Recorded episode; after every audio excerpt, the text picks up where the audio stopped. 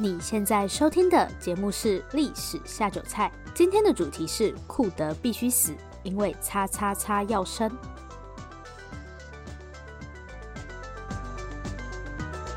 Hello，欢迎来到《历史下酒菜》，我是 Wendy。《历史下酒菜》终于来到第五十集了，真是太感人了。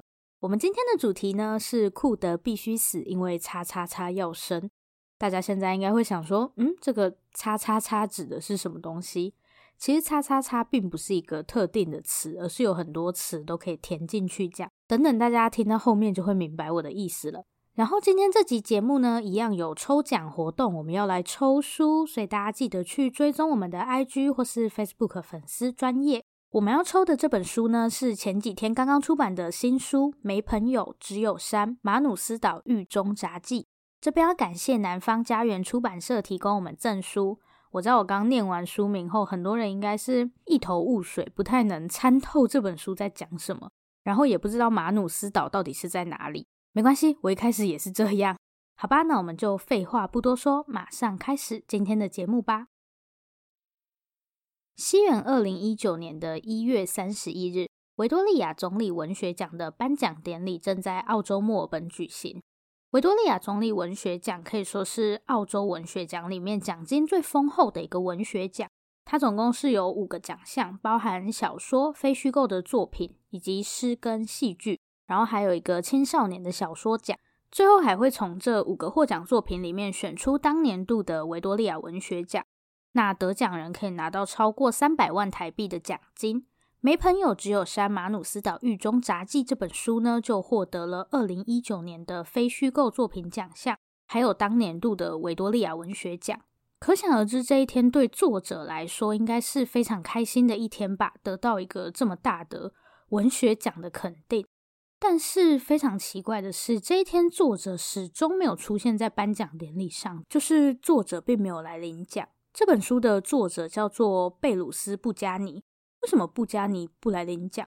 其实不是他不想来，而是他没有办法来，因为澳洲政府拒绝让布加尼进入澳洲。那布加尼现在人在哪里？答案就是刚刚那个让大家都很疑惑的马努斯岛。那马努斯岛到底在哪里？马努斯岛在巴布亚纽几内亚。巴布亚纽几内亚是太平洋上的一个岛国，大家可以去看那个印尼地图。印尼也是有很多岛屿组成的一个国家嘛。在印尼的最东边有一个省叫做巴布亚省，然后它非常的奇怪，因为它的边界线就是很直这样。巴布亚省在的那个岛其实叫做新几内亚，然后它就被切成两半，西边的这一块就是印尼的巴布亚省，东边就是巴布亚纽几内亚。那布加尼在的这个马努斯岛就是巴布亚纽几内亚的一部分。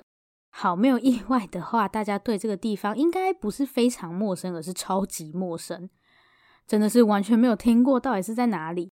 那布加尼为什么会在马努斯岛上？他是巴布亚纽几内亚人吗？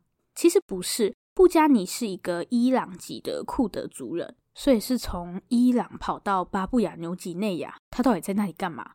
好，我们先把时间倒转回大概八年前左右，这个时候的布加尼还生活在从小长大的伊朗，并且在做着记者的工作。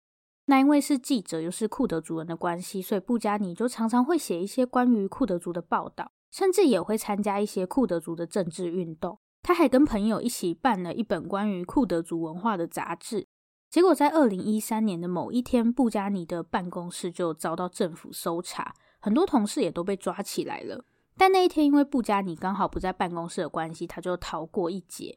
可是接下来要怎么办呢？布加尼就这样躲躲藏藏了大概三个月吧，最后他做了一个决定，就是他要逃走，他要逃离伊朗，所以布加尼就透过管道先到了印尼，再搭着难民船准备到澳洲去。那大家可想而知，这一定不会是一趟愉快的旅程。在搭船前往澳洲的途中，布加尼好几次都觉得自己应该是离死亡不远了。其实你光是要在难民船上待着，都是一件很不舒服的事情，因为人很多，然后空间又很小，整个气氛还非常的压抑。而且更可怕的是，布加尼搭的那艘船到后面还开始破洞渗水，就是你完全不知道该怎么把那个洞补起来。反正船就是处于一个感觉随时会解体的状态。其实那艘船后面也真的就解体了，但还好布加尼很快的就被附近的澳洲海军发现救了起来。大家应该会想说，历经了千辛万苦，布加尼终于来到了澳洲，对不对？就是可以开始展开一段新的人生了。但我觉得连布加尼自己都没有想到的是，他其实只不过是从一个地狱逃到了另外一个地狱而已。因为澳洲政府从一开始就没有打算让这些难民进到澳洲来。这个时候，澳洲政府处理难民的态度就是绝对不会让他们进到澳洲，而是把他们送到像是巴布亚、纽几内亚这些太平洋岛国上的难民营去。其实澳洲政府不想要这些难民进入澳洲也是可以理解的，毕竟难民问题本来就没有谁对谁错。站在人道的角度来看，我们当然会希望这些难民可以得到帮助嘛。但很现实的就是，当国家需要拿出部分资源去处理难民问题的时候，不一定所有人都是可以接受的。你也不能强迫所有人一定都要去帮助其他人嘛。可是，在澳洲的这个难民政策里面，它不是只说哦，我不让你进入澳洲而已。而是他根本就是把这些难民像犯人一样关在难民营里面，可是他们明明就不是犯人啊，但是他们就被无期限的关在那个设施里面。从去年开始，大家不是因为疫情的关系，有些地方都会限制你外出啊、封城什么的，很多人就受不了了。可是至少我们都还是待在自己家里面，环境一定比难民营好嘛？我们都不能接受了，更何况是被关在难民营那种地方。而且最可怕的是，里面的医疗资源是完全不够的，所以很多人就算生病也得不到好的医治，甚至里面的管理人员还会对这些难民使用暴力。你真的很难想象，这就是澳洲的难民政策，就是把这些难民像犯人一样关起来。因为布加尼本来就是记者嘛，所以在来到马努斯岛的难民营之后，他就一直希望可以让外界知道澳洲难民营的状况。当时他手上唯一可以跟外界联系的东西就是他的手机，所以他就开始透过手机联络一些以前的朋友，然后试着用 Facebook、WhatsApp 这些管道，告诉外界澳洲难民营里面到底发生了什么事情。当然，他的报道全部都是匿名写的，因为站在澳洲政府的立场，一定不希望你把这些资讯传出去嘛。所以难民营里面的管理人员时不时就会没收这些难民的手机，就是看你有没有用手机做什么奇怪的事情。像布加尼的手机就曾经被没收过，所以有一段时间他其实是只能借别人的手机来写报道，然后也曾经因为这样被难民营的管理人员处罚。反正就是一切都非常的不合理，他又不是待在监狱里面，而且说不定很多监狱的环境都还比这里的难民营好。好，回到前面布加尼得奖的那本书，就是《没朋友只有山：马努斯岛狱中杂记》。这本书里面的内容呢，其实全部都是布加尼在岛上靠着手机用 WhatsApp 写出来的，就是希望外界可以注意到这群难民的遭遇，要小心躲过难民营管理人员的监视，然后一点一点慢慢写下来的。老实说，我真的觉得很佩服，又很难以想象。然后呢，这里要跟大家 宣布一个好消息，就是我们要在历史下酒菜的 IG 跟 Facebook 抽《没朋友只有山：马努斯岛狱中杂记》这本书。那抽奖办法我会公布在我们的 IG 跟 Facebook，所以大家记得去关注我们。然后我也会把《没朋友只有山：马努斯岛狱中札记》这本书的详细资讯放在这集节目的说明栏。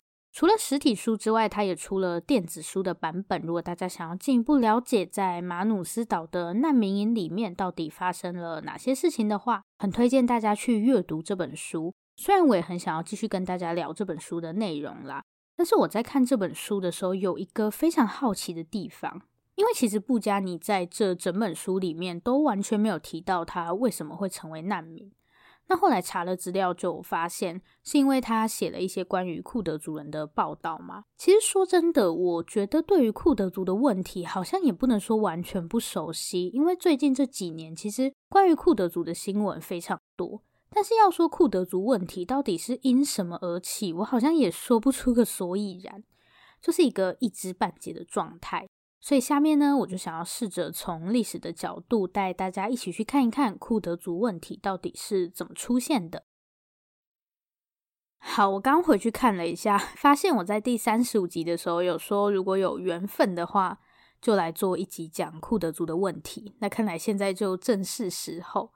不知道大家是从什么时候开始注意到库德族的问题？我简单的讲一下，我们现在在新闻上会看到的库德族。库德族其实是分布在四个不同国家境内，分别是土耳其、伊朗、叙利亚跟伊拉克。简单来说，就是库德族一直都是希望可以有一个自己的国家，所以就常常会跟上面这四个国家的政府爆发冲突。那先前一个比较大的争议就是美军在处理 ISIS 问题，就是伊斯兰国的时候，其实库德族是美军的盟友。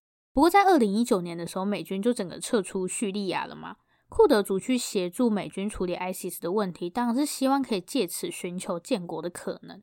所以当时美国撤军的时候，大家就说什么美国背叛昔日盟友啊。然后去年比较大的新闻就是土耳其政府开始对库德族用兵嘛。好，我们先不管什么背叛不背叛的，这两件事情其实简单来说就是库德族想独立，但是周围这些国家都不接受。我其实记不太得台湾是什么时候开始注意库德族的议题。但就我目前可以看到的资料，应该也就是这十年左右的事情啦。反正时间不会太长。但大家知道，其实库德族的争议至少已经超过一百年了嘛。好，所以如果我们想要了解库德族问题到底是怎么发生的，就只能把时间倒转回一百年前。西元一九二二年的十一月一日，这一天呢，被称为是鄂图曼帝国的最后一天。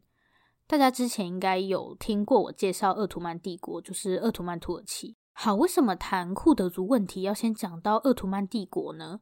我们现在看西亚那个地方，就是中东那边有很多国家嘛。除了刚刚提到那几个有库德族的国家以外，还有什么以色列、约旦、黎巴嫩之类的。但其实，在一百年前，也就是第一次世界大战刚刚结束的那个时候，西亚只有两个国家，一个是鄂图曼帝国，另外一个就是伊朗。如果我们现在去查库德族的资料，可以发现库德族在西亚这里是仅次于阿拉伯人、土耳其人还有波斯人的第四大族群。好，但其实不管是库德族也好，或是什么阿拉伯人、土耳其人，在一百年以前，大家全部都是鄂图曼帝国的人民。而且从历史版图来看，甚至巴尔干半岛上的希腊人也曾经属于鄂图曼帝国。就是在以前那种帝国的时代，国家的组成跟民族是没有什么关系的。一个国家底下本来就会有很多不同族群的人，也没有说我今天是某一个民族，我就一定要建立一个属于什么什么人的国家。可能这个国家的统治阶级是阿拉伯人，或是那个国家的统治者是突厥人，但并不等于这是属于某一种人的国家。不过大家应该可以发现一件事情，就是。现在大多数的国家都不是上面那种情况，虽然基本没有完全单一民族的国家，但大家都会说自己是英国人、中国人。这个就是我在第二十一集如何制造中国人那一集有讲过的民族国家的观念。在还有国王的那个时候，人们的认知是我们要效忠王室。当君主专制慢慢被大家放弃以后，人们的认同就开始变成国家，或者说是民族。可是这个民族呢，其实是一个人为塑造的东西，就是它的存在并不是理所当然的。嗯，有一个研究国际关系的美国学者叫做本尼迪克特·安德森，他曾经用一个词来形容所谓的民族，叫做“想象的共同体”，就是我们会认为我们跟某一群人有一样的文化，或是有一样的历史，但事实上很多时候那些东西其实都是后面的人自己去塑造的。比方说，中国人等于炎黄子孙，也是到了民国以后才出现的说法。但不管怎么说，这确实是现在大多数国家组成的一个基础。好，那民族国家跟鄂图曼帝国到底有什么关系呢？西元一九一四年到一九一八年这段时间是第一次世界大战嘛？那我们的鄂图曼帝国很不幸的在这场战争里面选错了队友，所以鄂图曼帝国就变成了战败国。事实上，这个时候的鄂图曼帝国国内本来就是非常不稳定的状态，因为从十九世纪以来，欧洲各地就一直不断的在革命，就是大家都开始自我怀疑，我干嘛要乖乖听王室贵族的话？然后这把火也毫不意外的烧到了鄂图曼帝国的身上。第一次世界大战结束后，美国总统威尔逊又非常妖兽的讲什么民族自觉，就是在他那个十四点和平原则里面。所以，鄂图曼帝国里面就有越来越多声音说，我们也想要建立自己的国家。这些声音呢，也包含库德族人。好，现在仗也打完了嘛，当然就要来总算账。所以，英国这些战胜国就跟鄂图曼帝国说：“你太坏了，怎么可以发动战争呢？怕你下次还想要捣蛋，我们来打勾勾签合约。”这样你就不能作怪了。但这些战胜国实际上就是想要趁机多捞一点好处啦。所以在西元一九二零年的时候，这些战胜国就跟鄂图曼帝国签了一个塞夫尔条约。但是呢，没有想到这份合约就这样把还在加护病房急救的鄂图曼帝国直接推进了太平间，也让库德族的建国美梦瞬间破灭。塞夫尔条约到底是有多可怕呢？下个部分我们就一起来看一看吧。好，我们赶快来看看塞夫尔条约都写了些什么，到底是有没有这么可怕？嗯，我刚看了一下，基本上呢，塞夫尔条约可以说是把鄂图曼帝国整个都瓜分得乱七八糟。在第一次世界大战这个时候，鄂图曼帝国的领土范围大概包含今天的土耳其、还有伊拉克、叙利亚、约旦、黎巴嫩、以色列，然后巴勒斯坦跟一部分的沙乌地阿拉伯。塞夫尔条约里面呢，要求把今天的伊拉克割让给英国，然后叙利亚割让给法国。另外，还在今天土耳其的范围内画出了各个战胜国的势力范围。基本上，鄂图曼帝国可以控制的范围只剩下今天的土耳其中部，对，就剩下那么一小块而已。不过，在英国跟法国的势力范围内，倒是画出了一块库德族可以建国的区域。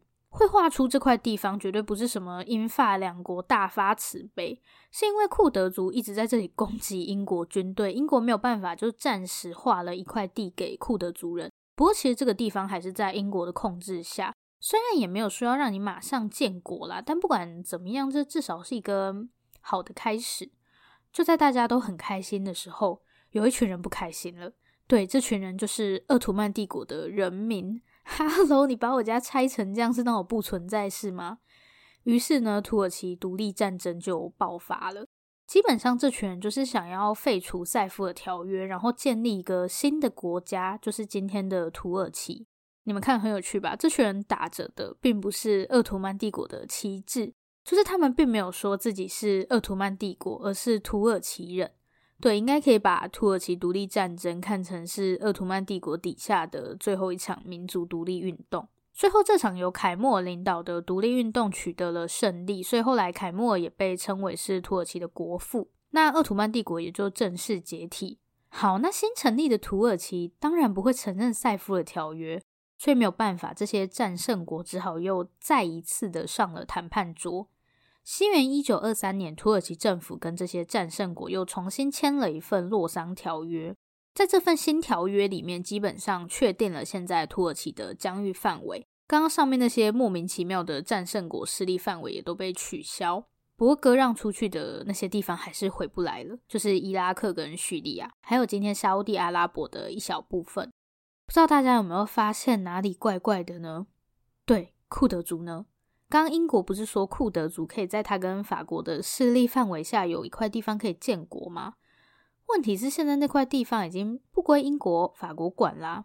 对，没错，库德族的建国之路就这样硬生生被洛桑条约斩断。好吧，看来现在库德族想要建国，必须要过得了土耳其那一关了。但是土耳其有可能让库德族建国吗？想也知道不可能，我好不容易拿回来的土地，怎么可能拿去给另外一个国家？不过现在伊拉克跟叙利亚不是都还在英法两国的控制下吗？好，现在我们把镜头转到伊拉克跟叙利亚来。在伊拉克跟叙利亚这两个地方呢，主要居住的是阿拉伯人。当时英法两国在这里并不是直接统治，在这个大家都想要民族自觉的情况下，这两个地方的人当然不会乖乖接受英法两国的统治。所以，英国、法国用的方式是各自在这里扶植一个政权，就是基本上可以把伊拉克跟叙利亚看成是国家，只不过他们不是完全的独立。那你想要控制一个大多数都是阿拉伯人的地区，最好的方式就是扶植阿拉伯人的政权嘛。说真的，在这样的情况下，英法两国好像也没有什么理由要去管库德族的问题，因为他们本来就已经透过傀儡政权在控制这两个地方了。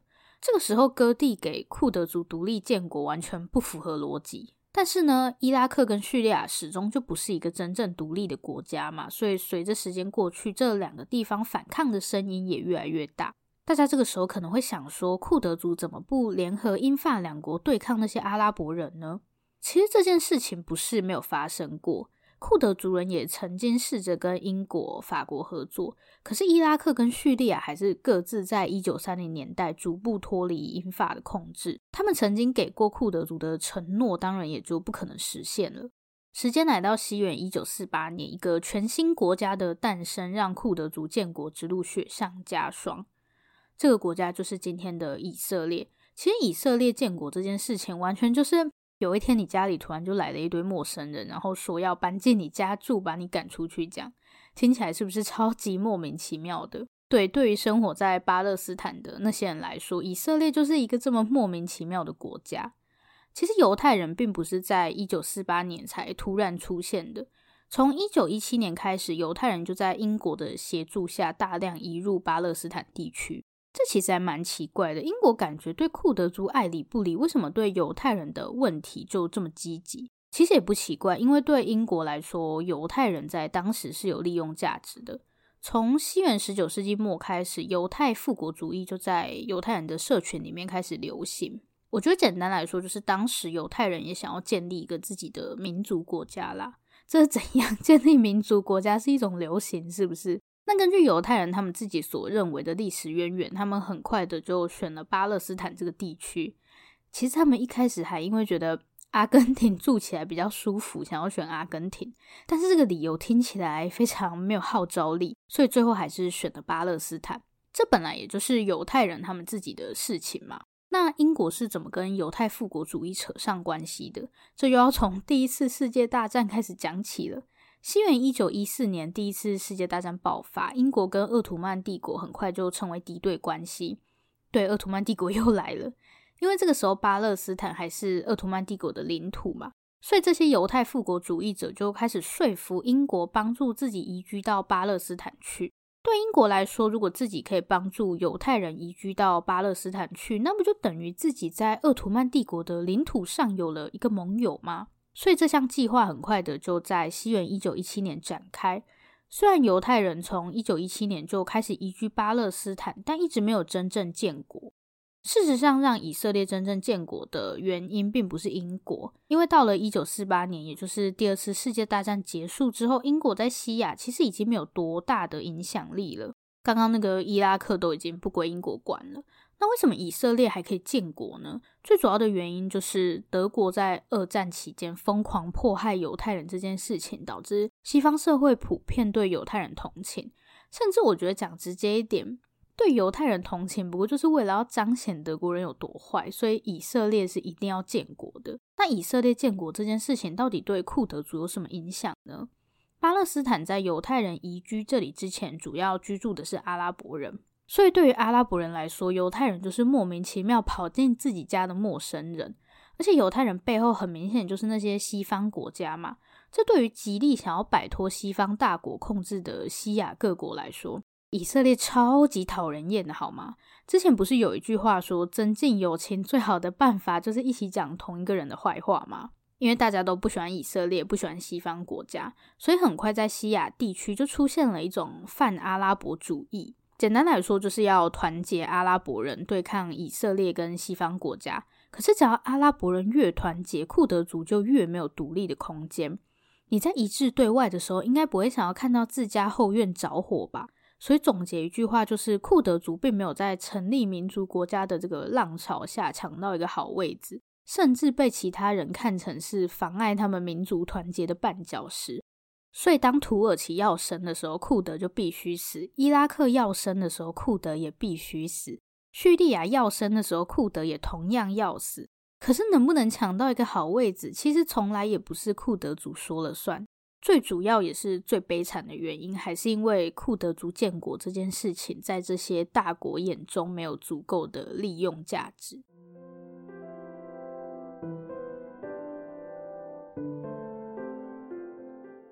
今天的重点整理，今天这集其实实在是有点沉重。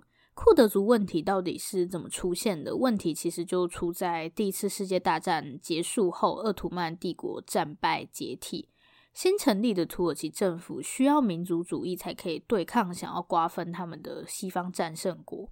叙利亚跟伊拉克也需要团结阿拉伯人才能够摆脱英法两国的控制。其实我在做今天这集的时候，一直想不到一个比较贴切的题目，叫什么“库德族的条条建国之路”，好像又很土。最后，我就决定要借用罗伯斯比在法国大革命期间讲过的这句话。他的原话是：“路易必须死，因为共和国要生。”我觉得这句话很适合用来形容库德族一直以来的困境。虽然目前库德族想要建国这件事情真的是。很困难，但还是希望他们有一天可以成功。然后大家记得要去抽奖，去追踪我们的 IG 跟 Facebook 粉丝专业。下面来回复听众留言。今天要阅读的这则留言是在五月二十七日，来自一一七七 Love Podcast 的留言。首先，先谢谢一一七七 Love Podcast 的留言。一一七七 Love Podcast 说内容很棒，可是中间音乐突然很大声，戴耳机会被吓到。对不起，这真的是我的黑历史。但还是很感谢大家那个时候陪着我一起烦恼过场音乐的问题。不知道现在一一七七 Love Podcast 还有没有在听我们的节目？现在的音量应该是 OK 的吧？好，再次感谢一一七七 Love Podcast 的留言。这里是历史下酒菜，我是 Wendy。如果喜欢我们的节目，欢迎订阅我们。最后，最后，如果你收听完本集节目有任何的想法，需要与我们交流，或是有任何的建议、心得，都可以留下你的评论，我们也会在下一集节目里回复大家的评论。不要害羞，大方的留下评论。如果你真的真的很害羞，那就订阅我们吧。这里是历史下酒菜，我们下次见，拜拜。